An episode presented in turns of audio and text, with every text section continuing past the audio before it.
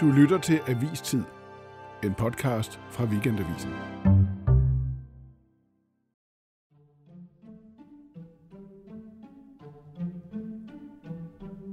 Torben Østergaard Nielsen er et dumt, rigt svin. Sådan nogenlunde har det lyttet fra politikere fra venstrefløjen og sådan langt ind over midten. Og de har været enige om, at milliardæren jo bare skulle se at få ryddet ordentligt op efter sig selv. Det viste sig så, at tingene er sådan lidt mere nuanceret, lidt mere, skal vi sige, mudret. Hvad er det egentlig, jordskredet i Randers gjorde ved vores politikere? Og hvad mener Hans og Arne? Og jeg vil sige, det er en Udover det er lovfæstet fuldstændig klart princip, så er det også det moralsk eneste rigtige, at man har et samfundsansvar for at rydde op efter sig og betale den regning.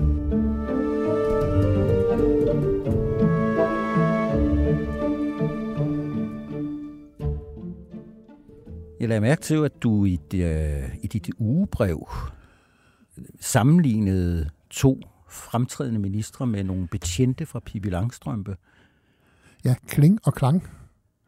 Jeg troede faktisk, at det var Sjøvald og Valø, der havde to ja. betjente, der hed det. Jamen, i alle svenske bøger er der to tumpede betjente, men de hedder Christiansen og Kvant. Dem okay, og okay. Men det er samme figur, nogen, der kommer galt afsted hele tiden. Det er ligesom om, der altid skal være to, hvis det er rigtig dumt. Ikke? Ja. Dupont og Dupont. Ja. Der, der, der er ikke ja. én. Der, hvad, hvad, siger, hvad siger det om os? Hov. Der kommer Martin og Krasnik. Fortsæt, fortsæt ja. øh, men, det, men, men vi er jo også to. Vi er også to. Vi er også to. Det er ja. måske ikke så godt. Hvem er I? Par nummer syv? Nej.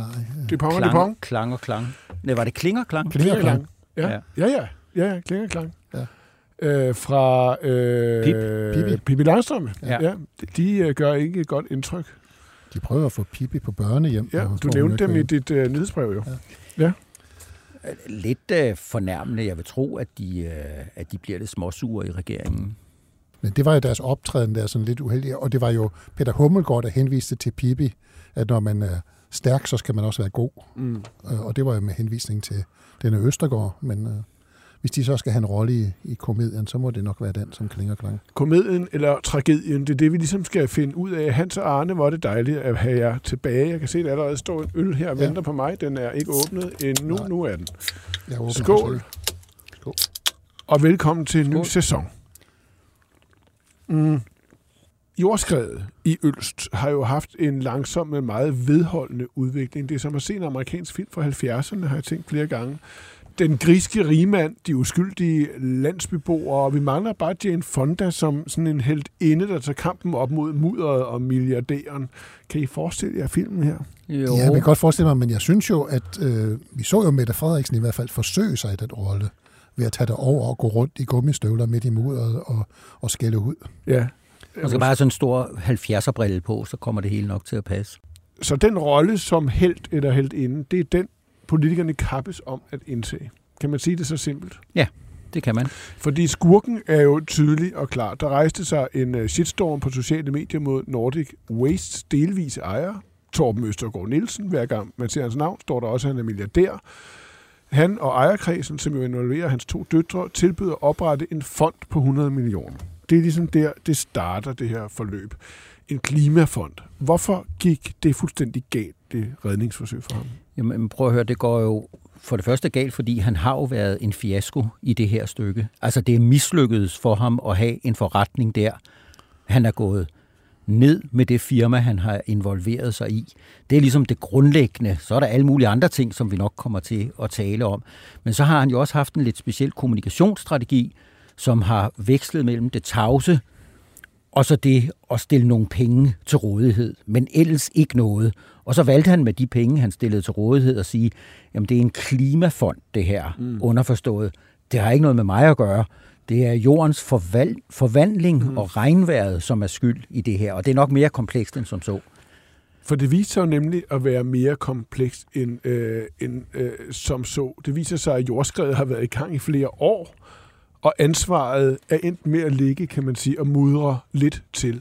Og sidste fredag går Nordic Waste så konkurs, hvor efter Peter Hummelgaard og Magnus Heunicke, justits- og miljøministeren, indkalder til pressemøde.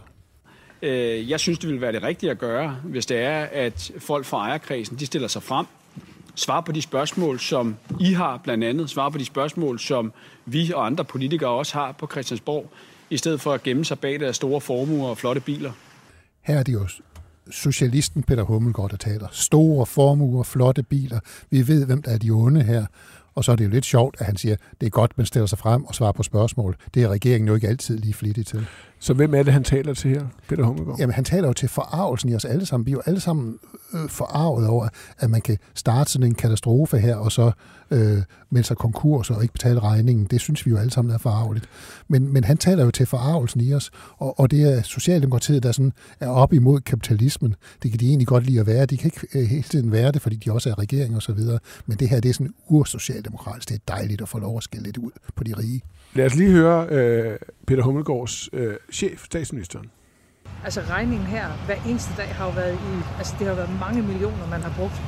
Øh, og jeg tror, altså, jeg tror da godt, jeg kan tillade mig at tale på vegne af de fleste danskere. Når man så ved, hvad ejeren af Nordic Waste har stående på bankkontoen, så er det det hele da øh, noget mærkeligt noget. Ja, det, altså, det, det er ret vildt det her. Det essentielle er faktisk ikke, at de er socialdemokrater, selvom det spiller kraftigt ind. Det essentielle er, at det er regeringen, der taler her. Det er ministre, der taler. Og det er jo ikke sådan, at de direkte fælder dom, men de er meget tæt på, og de taler ind i, at de fælder dom. Vi danskere, vi er enige om, at det er møgører. Han skal i hvert fald til lommerne, når han har så mange Lamborghini'er. Ja. Det er, jeg synes, det er stærkt betænkeligt. Ja. Jamen enig. Altså, det, ja. Jamen jeg er da enig. Det, det, det er jo, men det er også en farlig Øh, kommunikation, de er ude i. Fordi de indikerer jo, at de vil gøre noget ved det. Det gør Peter Hummelgaard blandt andet på det pressemøde. Indikerer, at nu skal vi ud og afsøge alle muligheder og gøre ved. De får fortalt, de vil komme efter den her mand. Altså hvad er det der? Altså de sidder der på deres ministerkontor der, de ved jo godt, de bevæger sig ud i noget, som kan være problematisk, og alligevel udtrykker de sig meget, meget bombastisk. Og det er jo altså i nogle dage, hvor det allerede begynder at vise sig, at ansvaret ligger et eller andet sted og moder mellem milliardæren og kommunen. Det, jeg, jeg tror simpelthen, det er for fristende at lade være. Altså, det, det er for stor og fed en sag til, at man, at man kan lade den ligge. Og man kan, når nu alle øh, formodningerne, altså når låget er taget af den gryde, så kan man sige, at det har måske også noget at gøre med, at Socialdemokraterne i regeringen fremstår noget anemiske, og her er altså en chance for at vise, at der banker stadigvæk et rødt hjerte bag den teknokratregering, som mange siger, vi har fået. Mm. Men, men der er ingen tvivl om, at der har været nogle, øh, man kan næsten høre, hvordan de diskussioner har været. Der er en sag, der kører for fulde gardiner mm. i alle medier. Folk er forarvet. Vi skal med på den sag. Nogen skal ud og sige noget. Vi skal komme med en hård melding. Peter og Magnus bare komme hen til mikrofonen og sige noget krast om den her mand. Og når ministerne gør det, øh, statsministeren især, så går alle selvfølgelig ud. Øh, for eksempel Benny Engelbrecht, der i dag har været ude på X for at kritisere et revisionsfirma, som ikke vil trække en pris tilbage, som er blevet tildelt Østergaard Nielsen. Ja, for, for flere år siden. Den skulle man så trække tilbage, og da de så ikke øh, trækker den tilbage, så siger han, så ved han godt, hvem han ikke skal vælge som revisor, hvis han får brug for sådan en. Hvad er det for en men, form for politik? At det er en stærkt populistisk form for politik, men jeg synes igen, det er knap så væsentligt, mm. hvad, hvad han siger, men man kan gå over til øh, Jakob Engel Schmidt, som også er minister, og som udtaler sig om, at han tror ikke øh, vise sig i gaden, og han henviser også til, at det er en meget formugende mand. Man kan ligefrem høre det der lynchningsræb slæbe efter ham Han kommer øh, her, så lad os se, om man kan høre ræbet. Ja. Et er, at man kan gemme sig bag de almindelige selskabsregler, som andre gør. Men når man risikerer at efterlade en generationsforurening i al fremtid på det sted, man har drevet virksomhed, og man samtidig sidder på et tocifret stort milliardbeløb, med flere Lamborghini'er i garagen, end andre mennesker får lov at se gennem deres livstid, og man så ikke har til hensigt at bruge sin personlige formue på at hjælpe med at rydde det land op, man har vokset op i og tjent sine penge på, så har man spillet moralsk forlit i en grad, vi sjældent ser her til lands. Og jeg vil skamme over at vise mig ned på hovedgaden. Du kan godt høre rebet, ikke? Jeg kunne godt jo, høre det, jo. jeg kunne mere høre det som replikker, for det lyder som om, det er blevet skrevet ned, det her, og bliver læst op. Ja, det... Gør det ikke? Nej, han er, han er oratorisk ret dygtig. Han plejer at være så flink og omfavne folk, men her der kører han altså en, en lidt anden melodi. Det, altså, han har jo altså, det er jo ren, øh, det er jo sådan, man kunne tale på enhedslistens landsmøde. Jamen, det, øh. han er jo ikke socialist, så hvad foregår der her? Han er ikke engang socialdemokrat. Nej, men alle skal med her. Alle skal med her. Alle er forarvet, moralsk forarvet. Det går ikke at stå udenfor her. Altså, Mette Abildgaard, den konservative øh, politiker, siger, at man som god samfundsborger rydder op efter sig. Ja. Altså, det har altså en lidt anden øh, formulering. Der er ikke noget om Lamborghini'er, men nu er det Nej, borgerskabet. Det er, jo, altså, det, er jo klassisk, det er jo klassisk sådan god borgerlig, konservativ tænkning. Du rydder op efter dig. Sørg for at have orden på dit værelse. Så i den her forarvelse er der plads til alle. Og der er det så, jeg spørger... Undtagen undtag til ham, der står bag virksomheden. Ham er der altså ikke plads nej. til. Og det er vel ikke så mærkeligt, tænker jeg. Den forarvelse, I siger det selv, mange er farvet, måske endda også jer. Altså en forarvelse skyldes, altså at udgangspunktet for milliardæren her, øh, og de få, der støttede ham i de første dage, var, at altså ens ansvar kan kun række til selskabslovgivningen og det juridiske, og der ikke er noget moral i det her overhovedet. Og det er der vel. Ja, det, og det er, er det, politikerne der, reagerer på. Ja, og igen, der vil jeg sådan lidt, lidt strikt sige, at der er altså forskel på, hvad tilfældige politikere siger. De må altså sige, hvad de vil, og så kan man dømme i debatten på torvet, så at sige. Mm. Og så dem, der er ministre, som, som går i gang med at sige, det der med domstolene, det kan vi sådan set godt klare i en, i en rask vending, hvis, øh, hvis, hvis der er ventelister ved domstolene. Det, det er det, der er problemet, men det er jo en kæmpestor sag. Det afspejler jo, at det er en kæmpestor sag. Det er også billedmæssigt en kæmpestor sag. Altså en, det lille samfund over for den store milliardær, der drukner dem, åen, naturen, som bliver løbet over Så hvad ende. kunne den mindre populistiske øh, minister, måske endda statsminister, gøre i sådan en situation, hvis det skulle være redeligt og ordentligt? Jamen, så må man jo sige, at det er jo, nu må, vi, øh, nu må domstolene afgøre, hvor ansvaret ligger i det her. Altså, det er en regering. Vi har lige haft en FE-sag, hvor øh, nogen af os er blevet beskyldt for ikke at respektere øh, myndighederne. Nu må I ikke tale dårligt om myndighederne, så undergraver I hele tilliden til alt, hvad det fundament det her står på. Og så står vi de samme minister, Peter Hummelgaard for eksempel, ud og dømmer en mand øh, for en åben mikrofon. Ja. Jo, men altså, øh, nu får vi jo ikke løn for at være spindoktorer, men man kan jo sagtens sige, at det her er en virkelig alvorlig sag. Og man kan også sige, som Mette Frederiksen gør, børnene skal ikke betale, og de ældre skal ikke betale for det her. Der må vi stå sammen som samfund, og det er magtpålæggende, vi får gået igennem. Hvem er skyld i det her? Og skyldspørgsmål, dem får vi så afklaret. Vi skal muligvis have, øh, skærpede regler på øh, tilsynsområdet også. Alt det der kan lade sig gøre, hvor man viser empati. Præcis. Men her er moralen, og særligt den kraft, der ligger bag øh, der, altså, der driver de sociale medier og farvelsen rundt omkring, jo så stærk, at det altså går hinsides magtens tredeling. Det er vel sådan set, øh, det er, er det et spørgsmål, er det, er det et fænomen, som, som altså er blevet tydeligere? Øh, altså er den fristelse noget nyt? Eller er det, er det meget markant anderledes lige nu i de her dage? Den er ikke ny, men den er været tiltagende. Der var engang politikere i Danmark i hvert fald afholdt sig fra den slags. Men det har vi jo set det masser af gange, og Mette Frederiksen burde måske også have lært det, fordi hun var en af de første til at moralisere over folk, der sendte deres børn i privatskole, hvorefter hun selv sendte sine børn i privatskole. Så hun har måske burde have lært ikke at moralisere, men vi har set mere og mere af det, og det er også øh, måden, vi debatterer på. Altså man, man, øh, man prøver ligesom at, at sidde på den moralsk høje hest og dømme andre ude. Og der er også eksempler på, at politikere har sat, altså, så et tvivl om, hvorvidt domstolens beslutning har været rigtig. Altså en dom ved retten har været rigtig, fordi det moralt set ikke har kunne være rigtigt, at det gik den retning. Ikke? Altså, vi hørte jo statsministeren forleden dag være vred over den her etbenede pirat, fik lov at blive i Danmark. Det kunne hun hverken forklare eller forsvare, sagde hun. Ja. Og det kan man da godt mene, men at statsministeren ikke kan forklare eller forsvare en retsafgørelse er måske men der, men der er altså også noget med, at den her sag, den, den kalder på det. Ikke? Det er work in progress. Altså det mm. der jord, det skrider, mens vi taler om det og bliver klar over, hvor stort det er.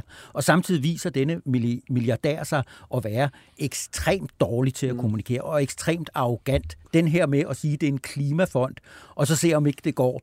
Det er også for tygt, mm. så der er ikke rigtig nogen helte i den her historie nu. Og borgmesteren, han går rundt og suger kinderne ind over, over i lokalområdet og tænker bare, de ikke kommer til at spørge, hvad, hvad mit ansvar er, fordi han har simpelthen haft så travlt, at han kan ikke sove over det ene og det andet. De eneste helte, der er i øjeblikket, så vidt jeg kan se, det er dem, der kører jord væk og har sørget for, at den her monsterjordbunke, den bevæger sig nu kun med to meter i timen er det vist, ja. i stedet for 9 meter Og så timen. selvfølgelig dem, der kaster lys over øh, alt det, det mørke, som I jo altså gør nu her. Fordi det handler jo ikke kun om det der med altså en tilbøjelighed til at til ligesom at, at, at, at, at ikke respektere magtens tredeling. Det handler også om, at, at altså sagen her ligesom understreger, øh, at politik i højere og højere grad ikke bare handler om moral, men også om sådan normer, adfærd. Hvordan vil jeg selv gøre? Ikke? Det, hvordan, hvordan vil vi selv gøre? Hvad bør man gøre som et godt menneske? Jamen, det, det er da rigtigt, at man, man prøver, altså man lovgiver også om normer, og hvordan vi skal opføre os over for hinanden, men, men øh, det er udvidet til sådan mere øh, moralske begreber, og hvis man begynder at lovgive om det, så bliver det altså rigtig svært.